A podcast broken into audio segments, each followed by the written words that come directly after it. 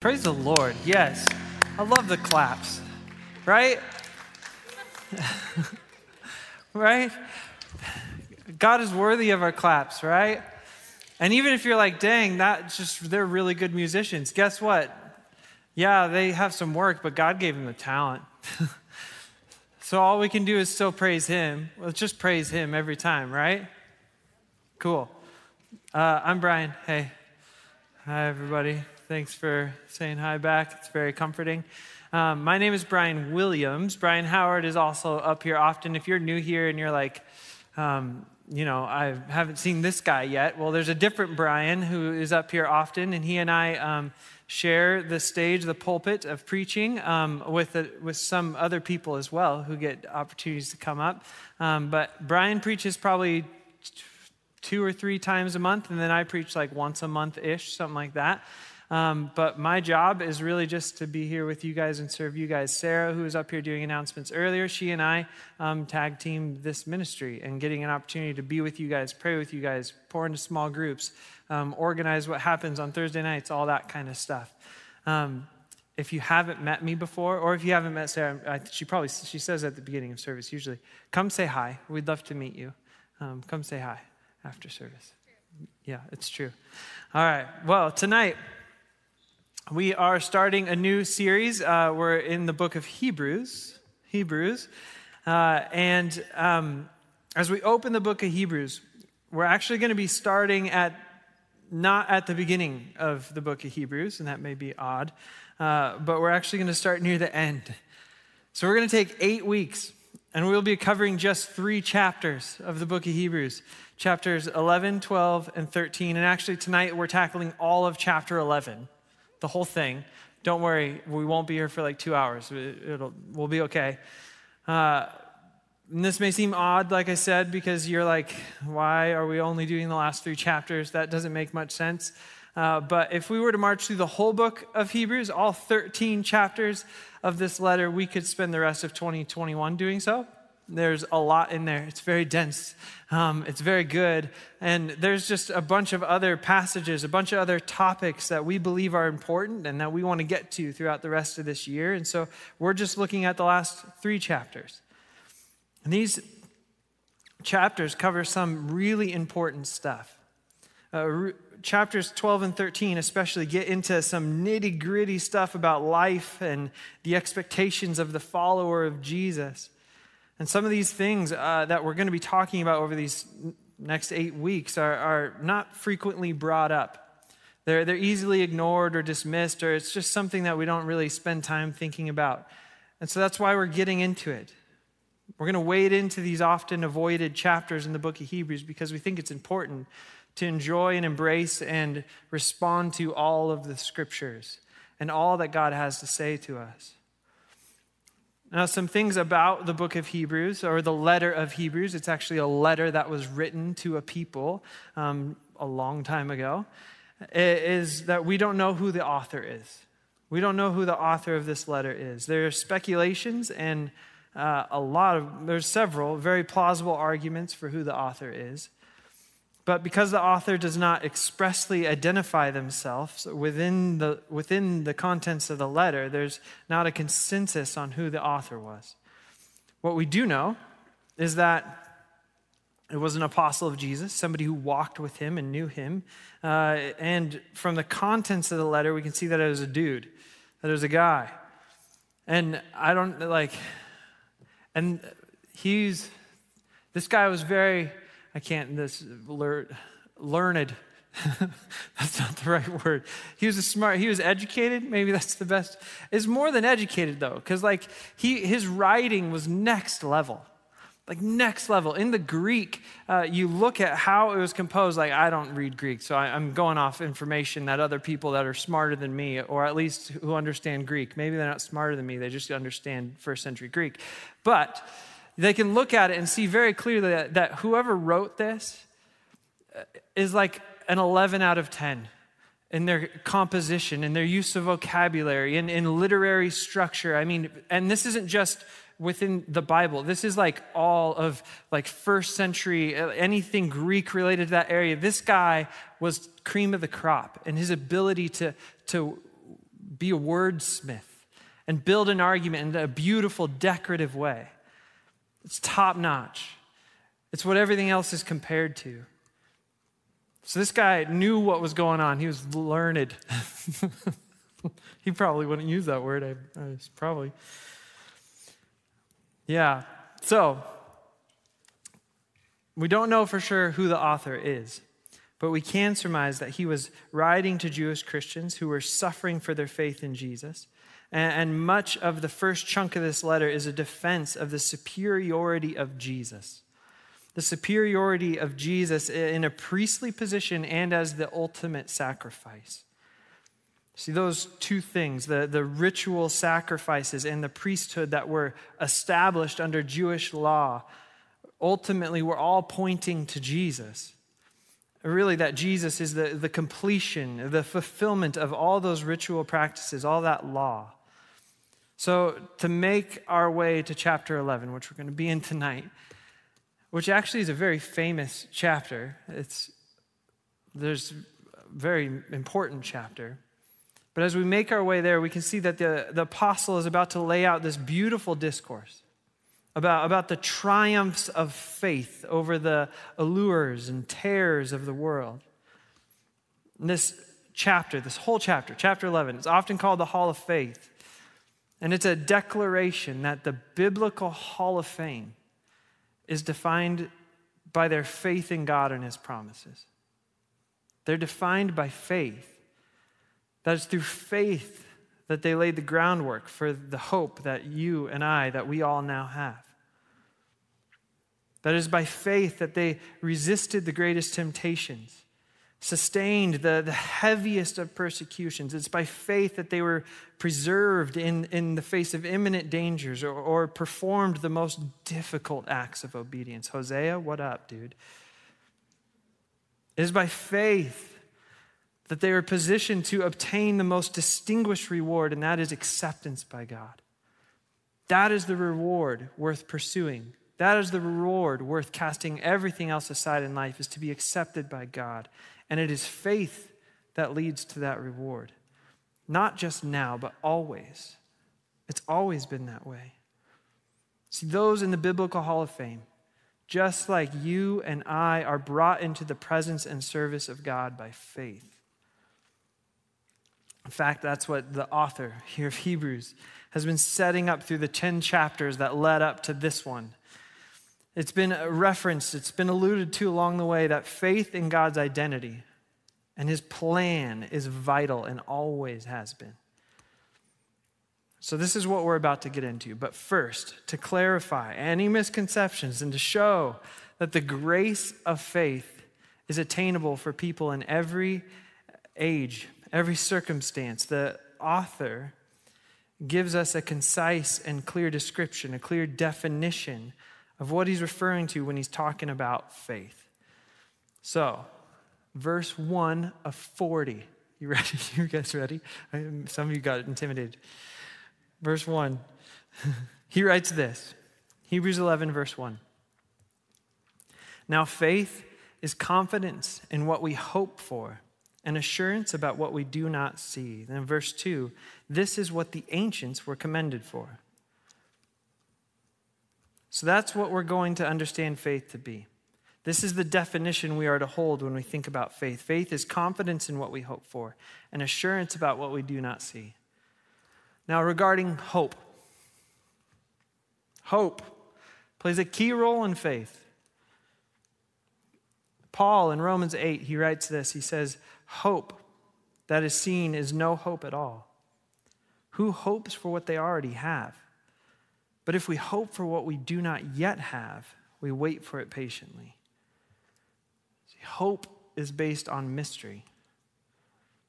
That there's a void between what we, we now know and what the future holds. The, the future is mysterious. There's a gap that we can't possibly fill, that none of us can possibly fill right? Like there's past, present, future, right? We all got that. Like in the timeline, past, present, future, we got that. And for all of us, for you, for me, for all humans ever, except for maybe um, Marty McFly, because that was pretty amazing. But for all of us, we can reflect on the past. We can think about the past. We can reflect on what happened there. We can experience the present. And right now, each of us can do one of three things with the future. Like right now, without moving from your chair, you can contemplate the future and fill the gap between yourself right now, in this chair, in this room, maybe at home. You can fill that gap, that mystery of the future, in one of three ways. So you can either ignore it, YOLO. you can have hope, or you can be anxious. Those are the three options of how we fill the gap between where we are and what we'll be. Faith is to fill the gap with hope. And then to put confidence in that hope, such that we are steadfast no matter what the present experience is like. Faith begins with having hope. And in our context, for us, that hope that we have, that we hold on to, that we pursue, that we put faith in, is defined by God Himself and the person and work of Jesus Christ. Like for all of us, when we survey the mysteries of this world, like the mystery of suffering and pain, to hope is to fill it, to fill the, the gap with the promise that one day God will bring to completion the victory over death and sin achieved with the death, burial, and resurrection of Jesus. When contemplating the injustice of inequality, the injustice of racial bias or racism, the, the injustices or the perversions of law and government and order, to hope is to confront the mystery of, of how and when? When will God reconcile these things? When will He make these injustices right? When will He, will he fix them? To confront that mystery with the power and ability and promises of God that He will make these things right. He will. When doubting the, the value of time spent in prayer or fasting or, or service to God or service to God's people, when the, when the fruitfulness of relationship with God seems distant. Hope in what Peter writes in his second letter. He says this The Lord is not slow in keeping his promise, as some understand slowness. That's a little bit of a jab. Instead, he is patient with you, not wanting anyone to perish, but everyone to come to repentance. The Lord is not slow in keeping his promise, as some understand slowness. Instead, he is patient with you, not wanting anyone to perish, but everyone to come to repentance. What we perceive as slowness might just be us undermining the value of God's deliberate patience. We fill the gap between what we are presently experiencing and that which we have not yet experienced. And we, we're supposed, we should fill it with hope. That God is patient, not slow. That God is patient, not slow. So faith begins with hope, and then it manifests through confidence in that hope. When spending time with God in prayer or through reading scriptures, if it feels fruitless, put confidence in the hope that brought you to that practice in the first place. That God is who He says He is that His Spirit is within you, that He will finish the good work He has started in you. Keep at it. Don't give up. Find a different way to pray. Double back and fulfill the things He's already called you to. But don't give up because that's not faith. Have faith. Continue to put hope in the gap and then faith in that hope, such that your actions reflect your hope. So, verse 1 Now faith is confidence in what we hope for and assurance about what we do not see. This is what the ancients were commended for. Now, verse 3 By faith, we understand that the universe was formed at God's command, so that what is seen was not made out of what is visible. Verse 3 This is found a foundational assumption of the Christian worldview. It's foundational. That God made something from nothing, that all this, all his handiwork, there's intention, that there's purpose to this stuff, there's meaning to it, that existence matters. The faith uh, in the Creator that is expressed in verse 3, it, it establishes meaning, a universal meaning, a transcendent authority, uh, something to which submission or acceptance is not just logical, but necessary. By faith, we understand this truth. And that's not to say there's no evidence. That's not to say there's no evidence. But it's an acknowledgement that there is mystery. Faith is not a, a, like a counterpoint to no evidence, but a response to an incomplete understanding. That which we can't fully grasp, that which we can't fully understand, there's a gap. And what do you fill the gap with? Just hanging out for a moment here on verse 3. Like, like I see things in this world. All of this stuff, right? Creation, matter, consciousness. And I see these things that, that have purpose and order, and the biblical narrative has meaningful correlations to what, what I see. And there is substantial evidence for belief in this statement, verse 3. Substantial evidence for it. But at the same time, not every question is answered in detail within the book of Genesis of how this came to be. Not every detail is answered about why this happens or that happens or why in my specific life and circumstance, in my little corner of the world, it is the way it is. Not all those details are answered. There's gaps. I don't completely understand. I don't completely understand how God did this. There's a gap where faith can be exercised or discarded. Faith is not a matter of no evidence, but of an incomplete understanding. And there are no answers to these big questions that, that result in no mystery. There's no answers that, that fulfill it completely. There's a gap. There's always going to be a gap. And so we assess based on, on what evidence we do have, what we can understand, and then where the, where the strongest evidence points, we build our hope. We bridge the gap with hope and then faith. The contention of verse 1 is, is, is that hope must manifest into faith or it's no hope at all. You can have a hope, but if you're not staking your life on it, then what's the point? If you're not putting faith in that hope, then is it really impacting you? Is it really hope at all? Faith is a void filler. I believe because of what I've seen and reasoned, but there is a place where my experience and my reasoning is inadequate, and that, that gap is where faith comes into play. One thing that I think is really unique and interesting is that even the disciples needed faith. Even the disciples who walked with Jesus, right? They experienced like the beauty and otherworldliness of his life and his love and his interactions. Like they saw the miracles. They experienced the miracles and they still needed faith. Because even for them, there were gaps in their understanding.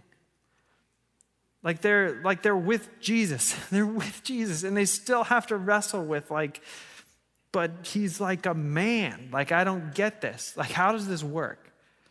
Right? Like what do you mean you're God's son? Like how is it that we must be born again? Nicodemus famous question. How, how, how does that work? What are you saying? Or that you'll destroy this temple and rebuild it in three days? Or, or how did you walk on the water? Like, how exactly did that happen? Were your feet above it, below it, somewhere in the middle? Like, did the waves impact? Like, how did that happen? What do you mean I have to pick up my cross and carry it? What, do you mean by that? There were gaps for them too. And as we're about to get in this hall of faith, there were gaps for all of these people too. Even the people who ate the manna saw the walls of Jericho fall. There were gaps in how this worked, and faith was required. For all of humanity, since the day Adam and Eve were kicked out of the garden, there is a place and a need for faith. See, even as we contemplate that day when every knee will bow and tongue confess that Jesus is Lord, and a day when every tear will be wiped away, there are mysteries. Like when? When is that going to happen? Why haven't you done it yet? It's a mystery. Why must we wait? I come back to 2 Peter. The Lord is not slow in keeping his promises, as some understand slowness. Instead, he is patient with you, not wanting anyone to perish, but everyone to come to repentance. There are gaps. There are gaps and mysteries for those of us living and following God right now. There were gaps for those who wrote the New Testament. There were mysteries about life with God for those who lived out the Old Testament. But what do we see in verse 2? That the ancients were commended for their faith in the face of the mysteries, for their assurance of what they did not see. Verse 4. Okay, now we're really going to get rolling. Buckle up. I should have brought water. This is a lot of reading. All right. If you have your Bible, it's helpful to get it out. We're going to be, like I said, we're doing all of, of Hebrews 11. Uh, so this is, we're going to start rolling now. Ready? Listening in ears on. By faith, Abel brought God to a better offering. God brought God a better offering than Cain did. By faith, he was commended as righteous when God spoke well of his offerings. And by faith, Abel still speaks, even though he is dead. By faith, Enoch was taken from this life, so that he did not experience death. He could not be found because God had taken him away. For before he was taken, he was commended as one who pleased God, and without faith, it is impossible to please God. Because anyone who comes to him must believe that he exists and that he rewards those who earnestly seek him. By faith, Noah, when warned about things not yet seen, in holy fear, built an ark to save his family. By his faith, he commended the world and condemned the world and became heir of the righteousness that is in keeping with faith. By faith, Abraham, when called to go to a place he would later receive as his inheritance, obeyed and went, even though he did not know where he was going. By faith, he made his home in the promised land like a stranger in a foreign country. He lived in tents, as did Isaac and Jacob, who were heirs with him of the same promise.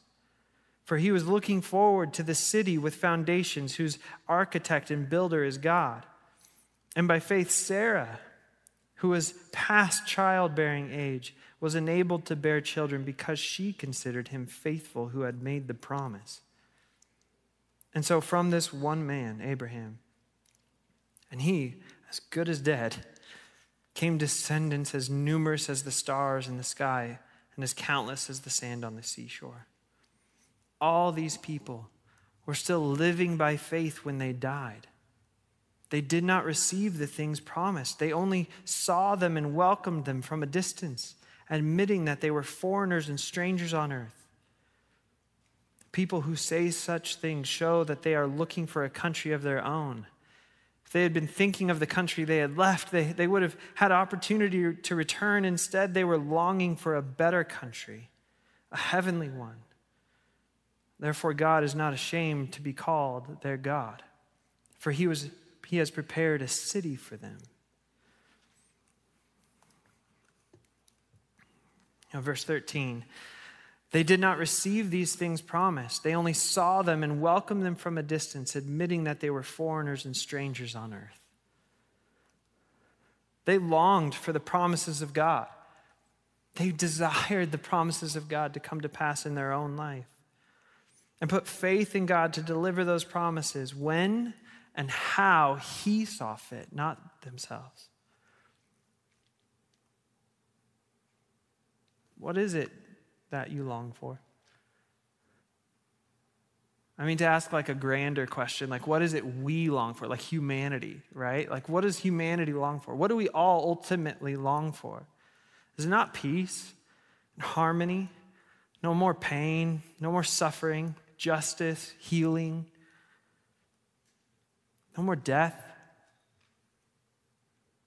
All these things are brought into completeness in Christ and will be entirely fulfilled and experienced on that last day when God chooses to come in power, or when you and I pass on from this mortal existence, believing in the power and reality of Jesus' death, burial, and resurrection.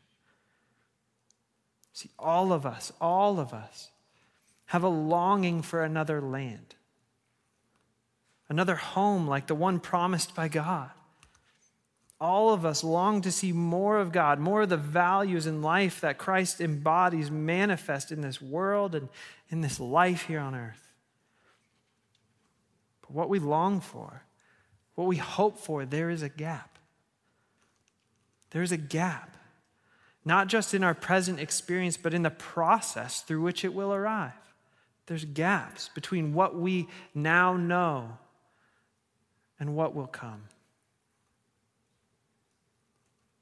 So we all, all of us, must ask Do I put confidence in my hope for the kingdom of God such that I willingly work towards it despite the gaps?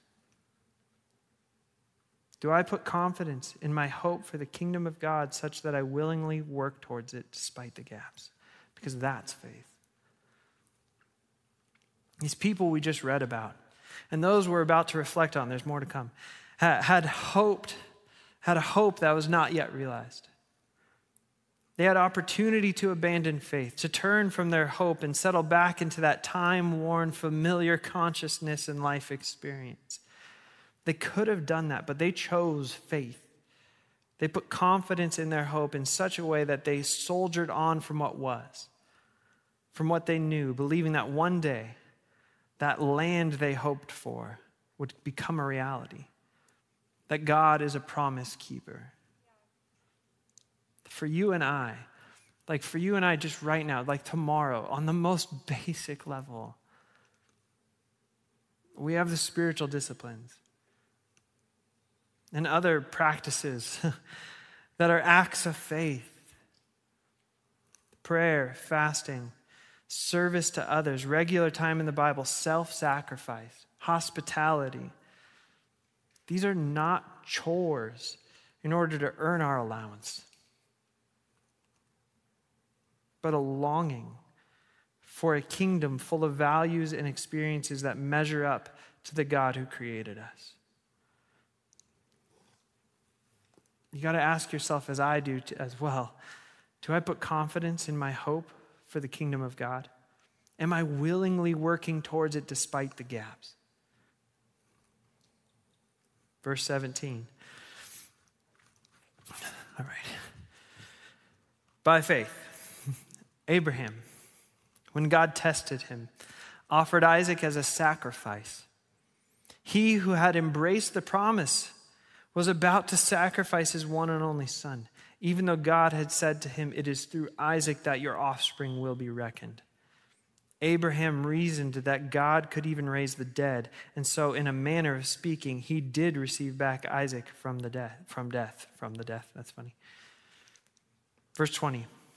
By faith, Isaac blessed Jacob and Esau in regard to their future. By faith, Jacob, when he was dying, blessed each of Joseph's sons and worshiped as he leaned on the top of his staff. By faith, Joseph, when he was when his end was near, spoke about the exodus of, of the Israelites from Egypt and gave instructions about the burial of his bones. By faith, Moses' parents hid him for three months after he was born because they saw he was no ordinary child and they were not afraid of the king's edict. By faith, Moses, when he had grown up, refused to be known as the son of Pharaoh's daughter. He chose to be mistreated along with the people of God rather than to enjoy the fleeting pleasures of sin. He regarded disgrace for the sake of Christ as of greater value than the treasures of Egypt because he was looking ahead to his reward. By faith, he left Egypt, not fearing the king's anger. He persevered because he saw him who is invisible. By faith, he kept the Passover and the application of blood so that the destroyer of the firstborn would not touch the firstborn of Israel. By faith, the people passed through the Red Sea as on dry land, but when the Egyptians tried to do so, they were drowned. By faith, the walls of Jericho fell after the army had marched around them for seven days. By faith, the prostitute Rahab, because she welcomed the spies, was not killed with those who were disobedient. And what more shall I say? I do not have time to tell about Gideon and Barak, Samson, Jephthah, about David and Samuel and the prophets, who through faith conquered kingdoms, administered justice, and gained what was promised, who shut the mouths of lions, quenched the fury of the flames, and escaped the edge of the sword, whose weakness was turned to strength, and who became powerful in battle and routed foreign armies. Women received back to their dead, raised to life again. There were others who were tortured, refusing to be re- released so that they might gain an even better resurrection. Some faced jeers and flogging and even chains and imprisonment. They were put to death by stoning. They were sawed in two. They were killed by the sword. They went about in sheepskins and goatskins, destitute, persecuted, and mistreated. The world was not worthy of them. They wandered in deserts and mountains, living in caves and in holes in the ground. It's heavy stuff. If you ever read the Bible or, or your view of the Bible is that it's all this like happy, pretty stuff, you haven't really read the Bible. it's true to humanity. It's true to humanity. Faith in and dedication to what God is up to and into and all about is contrary to the patterns of this world. And that friction is going to bring trouble. When you are going this way and the masses are all going that way, there's bound to be friction. There's bound to be collisions. Humanity, humanity suffers from insecurity. At the core, we suffer from insecurity.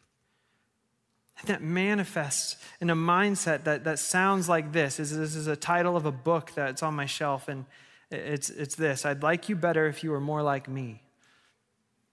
I'd like you better if you were more like me. And that's, that's the tune to which the world dances, and unfortunately, the tune to which many Christians dance as well. Heck, these days, I like a, probably a better, more accurate title or line would be this I'd hate you less if you were more like me.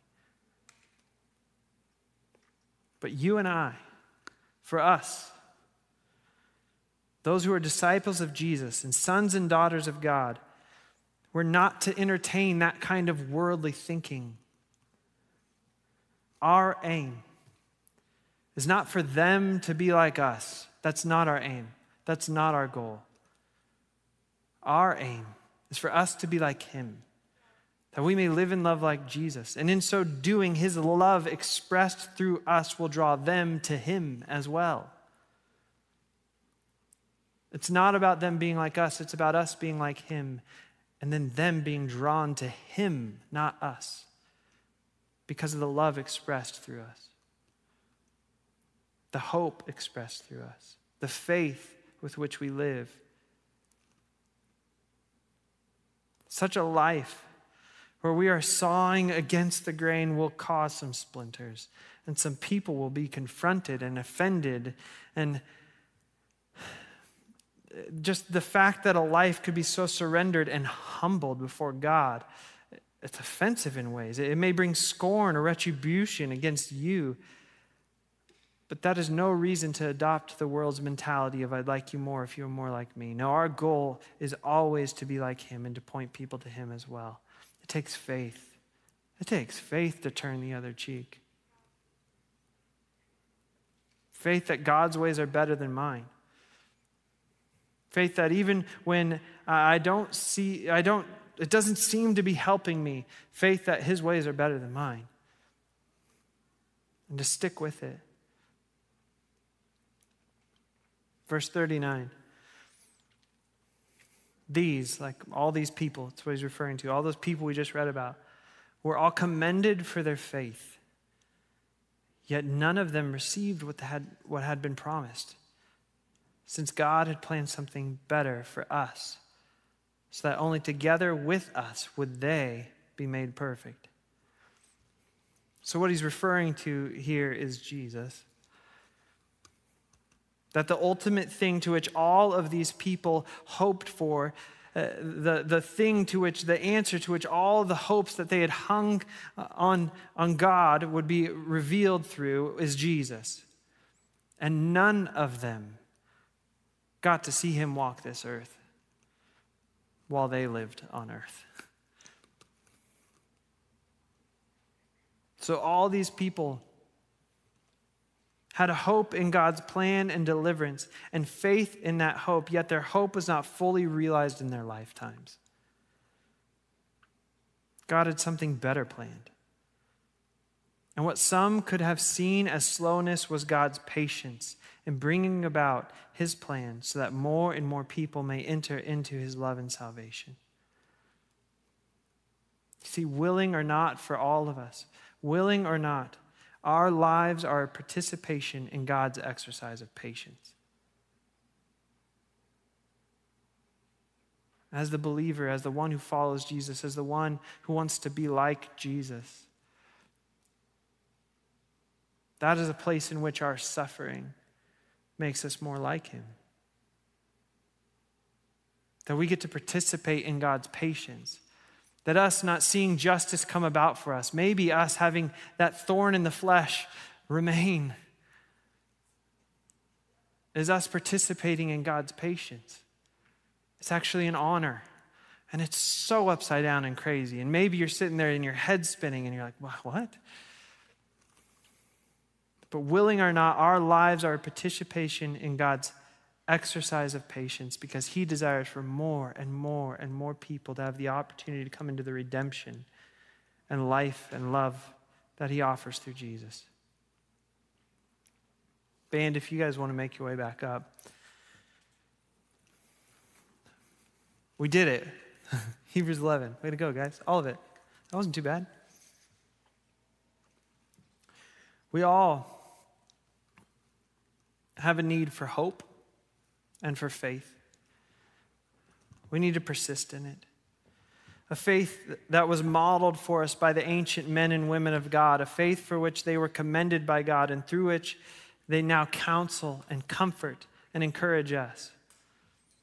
We all must remember and hold on to the reality that this story, this grand story that God is authoring through time, extends well beyond our short 80 years on earth, if that's what we get.